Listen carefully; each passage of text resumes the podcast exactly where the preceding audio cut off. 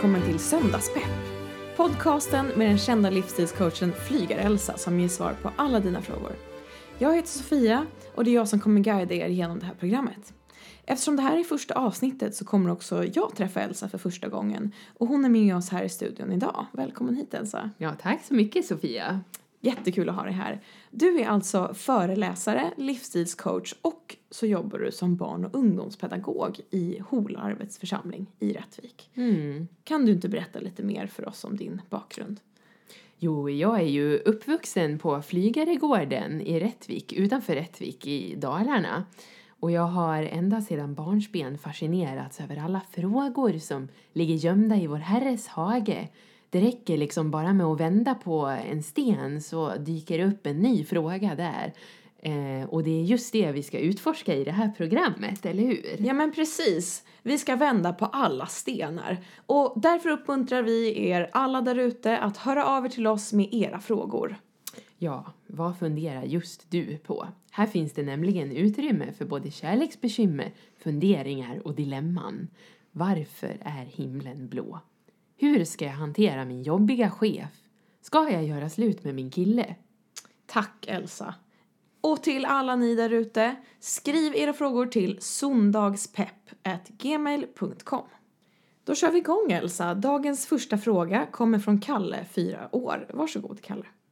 Jag heter Kalle och jag är fyra år och jag undrar varför toppen på fågelbajs är vit medan botten är svart.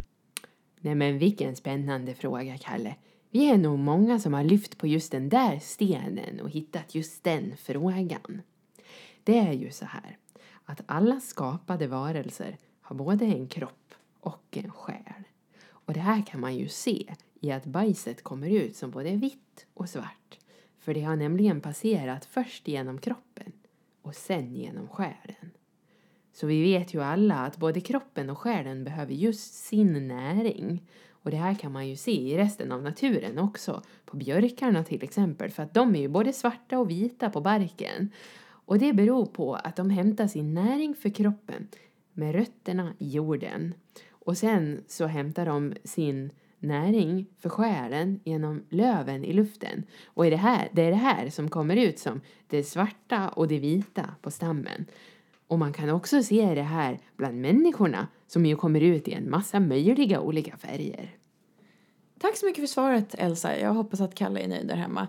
Vi har också fått en fråga från Lovisa som undrar varför har storlommen sina fötter så långt bak på kroppen? Vad säger du om det Elsa?